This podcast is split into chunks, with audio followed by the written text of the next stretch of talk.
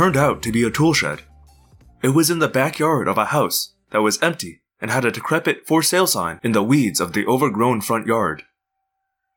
The house was on the main road, sandwiched between a convenience store and a place that sold hot tubs. There was a lot of noisy traffic going by all the time. Some distance behind the house, there was a forlorn little park. Just a few trees, some picnic tables, and a lumpy sort of hill with rocks jutting out of the soil. It didn't look like anyone had lived in the house in a long time. The tool shed was rusted tin with a dirt floor. It was empty, except for some bags of potting soil and a rake.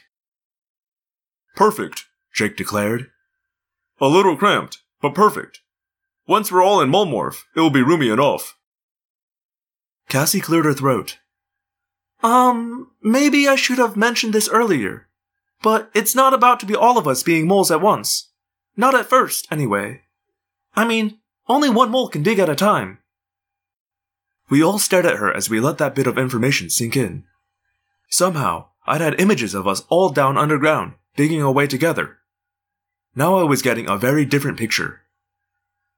We're going to be down there alone? Marco yelped. Underground? Dirt pressing in all around us? No air? Cassie shrugged. Well, you'll be a mole. Well, then it's alright, Marco said with shrill sarcasm. We'll be moles, so it's okay to be under 20 feet of dirt with no air. Oh, you big baby, I said. No problem. I say these things. I don't know why. They just pop out of my stupid mouth. Ladies and gentlemen, Marco said, placing his hand on my shoulder. We have a volunteer. What could I say? I had to tough it through. Okay, fine, weenie boy. I'll go first. It was hot in the little shed with all of us crammed in there. Hot and airless. And already I was feeling a little claustrophobic. You know, the fear of tight spaces. I focused my mind on the image of the mole, and by whatever weird means the morphing technology works, I began to change. The first thing I noticed was that there was more room in the shed. The bodies that had been pressed close were getting further away. I was shrinking. But I wasn't shrinking at the same rate all over. My legs and arms were shrinking much, much faster. Flump! My butt hit the floor. Whoa! Jake yelled. Catch her! Jake and Cassie grabbed me, just in time to keep me from falling over. Too late to save my dignity. Marco started giggling. Cassie was snorting desperately, trying not to laugh. My legs had shriveled away, leaving nothing but feet. My arms were nothing but hands. I was still a human being, but with feet alone where my legs should have been. Jake and Cassie held my shoulders and balanced me upright. I was like one of those blow up clowns you punch and it rolls back. I was sitting down, waving my toes and fingers, and wishing I could strangle Marco. Wait till it's your turn, Marco, I yelled. But my face chose that moment to start pushing out and out and out. They laid me down on my face, finally, since I was now about two feet long. Thick black brown fur began to sweep across me, transforming me from mostly human to mostly mole in appearance. My face just kept bulging outward, forming a fantastically long, rat like snout.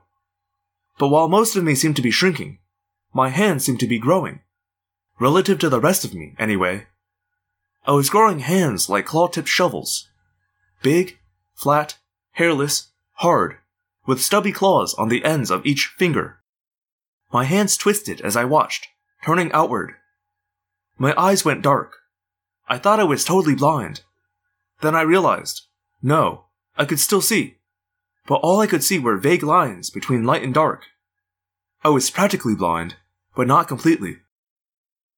Almost blind, with hearing that was dim and distant, like listening through a door. Even scent was nothing special. However, a new sense reared up to fill my brain. Touch! My nose was insanely alive, and so sensitive to touch, I could feel the air currents around me. Deprived of vision and much of my hearing, I felt panic. I was supposed to go digging down in the ground like this? Blind? Half deaf? And yet, I felt the earth beneath my shovel hands and my rat like back legs, and scraping under my belly. My nose poked at the dirt and felt its texture, moistness, hardness. It was certainly better underground. Safer. Oh, yes, far safer underground. Besides, I was hungry. I began to dig. From far away, I heard a voice say, Whoa, she's getting right down to business, huh? It still looks like a rat to me. I dug my claws into the dirt and shoved it back with my hands. Then, again. More. And now the desire to dig was very much stronger. I had to dig. I was surrounded by big, lumbering shapes of gray on gray. When they moved, I could see the shifts in the light pattern. Dig! I could feel the warmth of the earth calling to me. In some dim part of my mind, I could almost form a picture of a cozy little hole, deep down, filled with comfortable grasses and twigs and scraps of garbage. I could curl up there when I wasn't waddling through my tunnels, the tunnels where beetles might dig through and lay their eggs for me to eat. Where, in the absolute darkness, my sensitive nose would encounter the squirmy squishiness of a plump, juicy earthworm. Oh yes, dig! You know, it occurs to me maybe she's not in total control of this morph. Nah, come on. Do you think a mole has strong enough instincts to take over Rachel's brain? Look at the way she's digging. Hmm. Rachel? Hey, Rachel. How are you doing down there? Dig and dig and dig. Now my upper body was down in the warm darkness of the earth. Dig harder. Get all the way under. Darkness was safety. The safety of warm, moist earth pressing in all around. She's not answering. She's totally gone mole on us. I wouldn't have thought moles had that powerful a set of instincts. Okay, better grab her before she gets all the way under. Suddenly, I felt something grab me. It grabbed my tail. It was pulling me backward. I dug furiously with my shovel hands. I scrabbled at the dirt, but it was too powerful. Up and up and up through the air. Exposed. Nothing around me but air, air, air. Emptiness. Hey, Rachel, it's me, Jake. Snap out of it. The mole brain has you. I snapped out of it.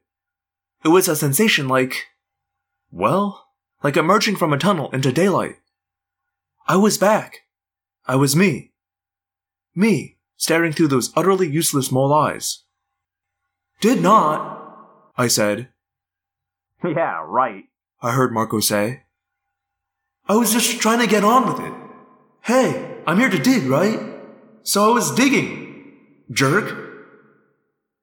Jake put me back down by the shallow hole I'd made. Okay, Rachel. You were not having trouble. Everything was fine.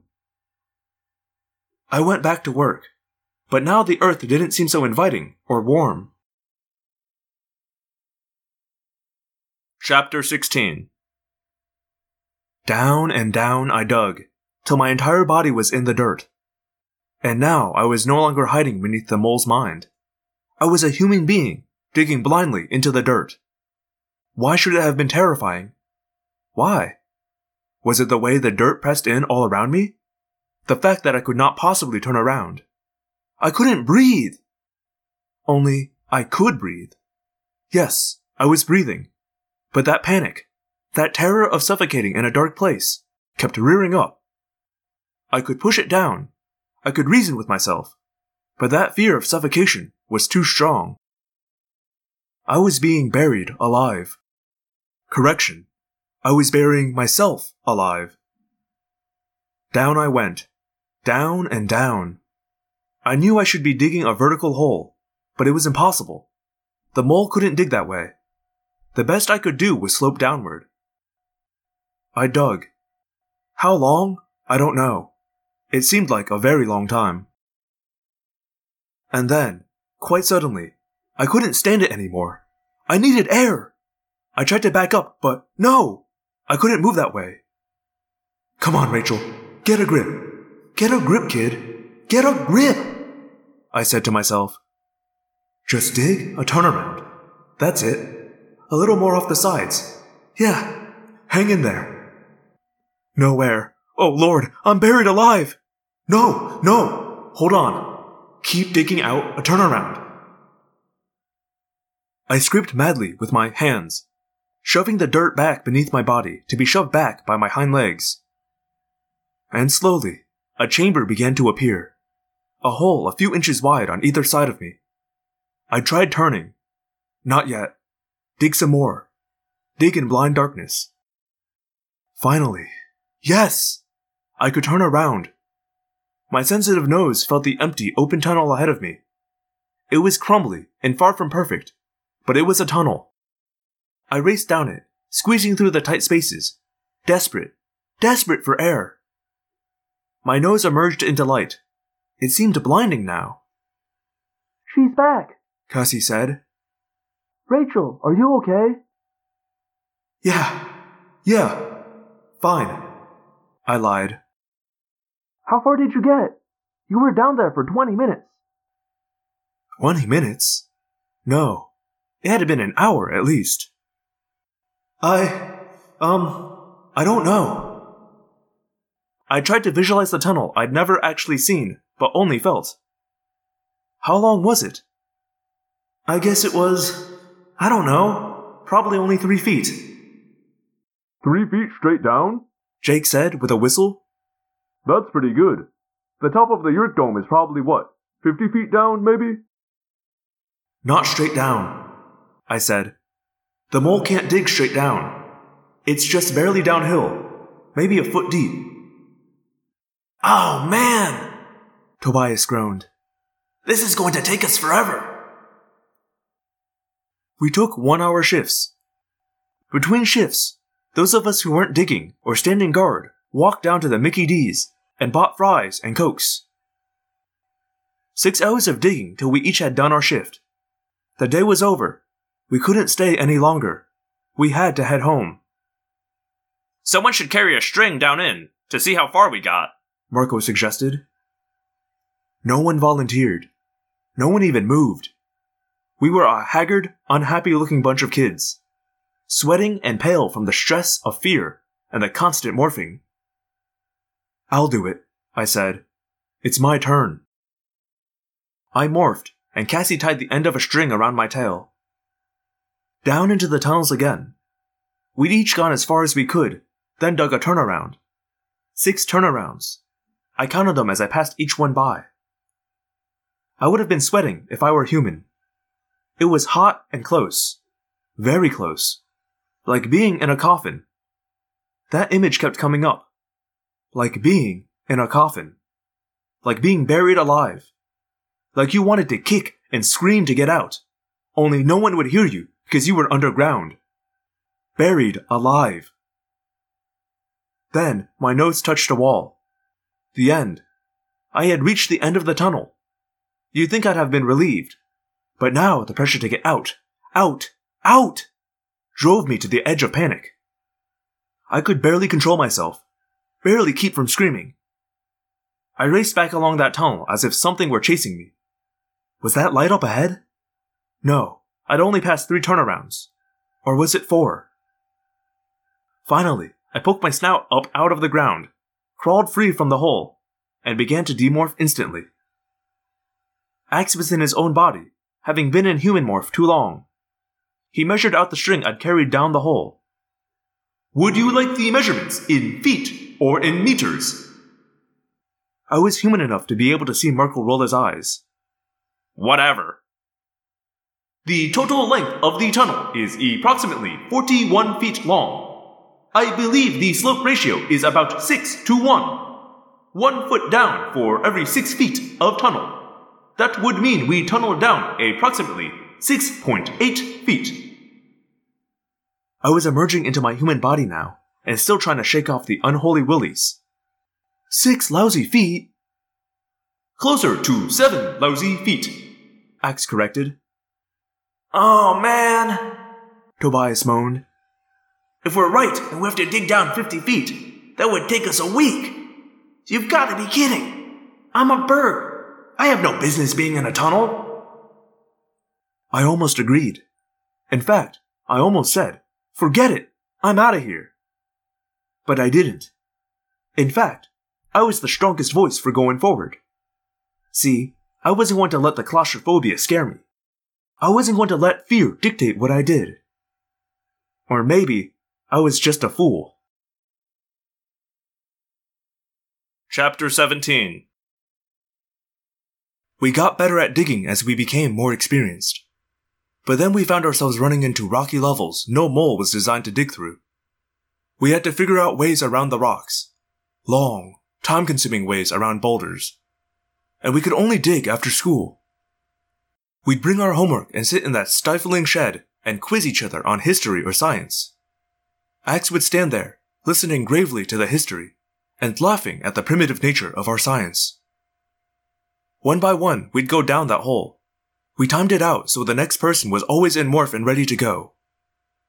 Four more days we dug, Cassie came back up and said, I think we're blocked. It's solid rock. We are not blocked, I said. We have not been doing all this just to end up blocked.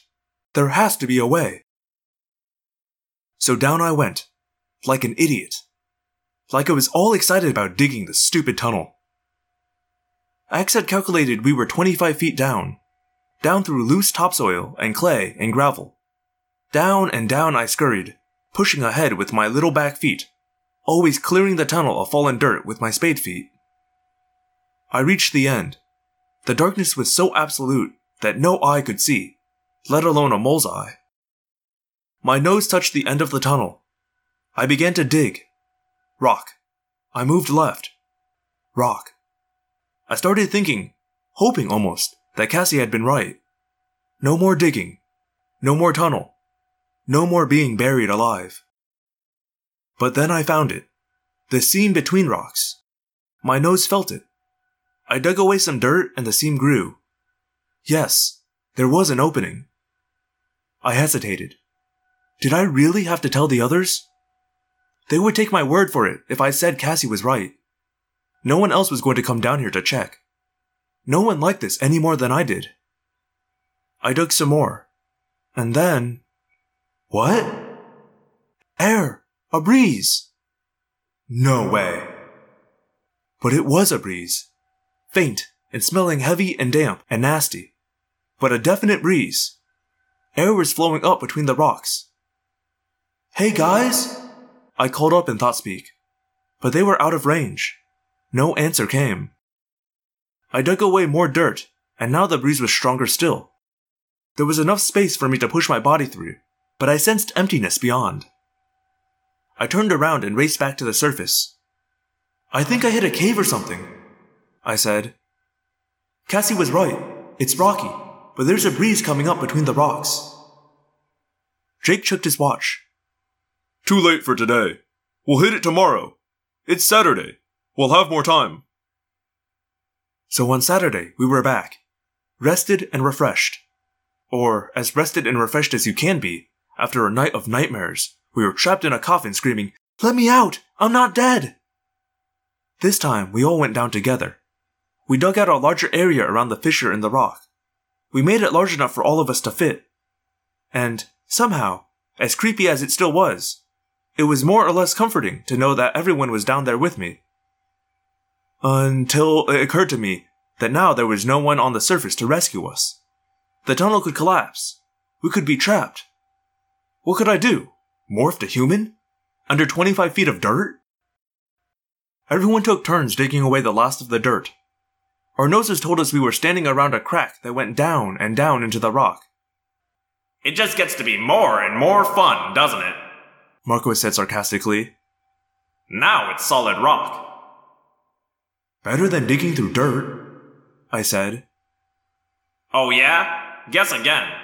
We're moles. If a dirt tunnel collapses on us, we can dig our way out. What do we do if rock collapses on us? He was right. I had to force myself to stay very still and not start running. If I started running, I'd never stop. If you're scared, I'll go in, I said. I'm scared. Marco confirmed. Help yourself. There must be something kind of liberating, just being able to say, I'm scared, like it's no big deal. I can't do that. I don't know why. I just can't. I pushed my sleek mole body down into the rock. It was rough, unworn rock. Rock that had been split open by pressure. I shoved forward. The path twisted and turned, but not too much. If I demorphed in here, my human body would be a hundred times too big. What would happen? Would I become part of the rock? Would I be able to scream and scream with no one hearing me? No one able to help? Get a grip, I ordered myself. Stop torturing yourself. It's going to be okay. Suddenly, ah! I was falling! Falling blind! Hello, Phantomorphs, and thank you for listening to another episode of Audiomorphs, the Animorphs auditory experience. As always, this is your host, Daniel. And I have an email today sent in by, uh, Damar. Uh, I hope I'm pronouncing that right. But, uh, they wrote in, Hi, I found your podcast on Spotify, and I am absolutely grateful for it. I'm already in the second book, and I don't know if you've uploaded the whole series, but thank you. You're welcome, Dalmar, and thank you for listening. Uh, as as you'll find out once you get up to this episode, uh, I have not done the whole series yet, but we are working on it, and we will get there one day, hopefully. Knock on wood. Uh, I don't really have anything else to say, so you know, just the standard stuff um, you get every week. If you're using Apple Podcasts and you'd like to leave me a rating review, I sure would appreciate that.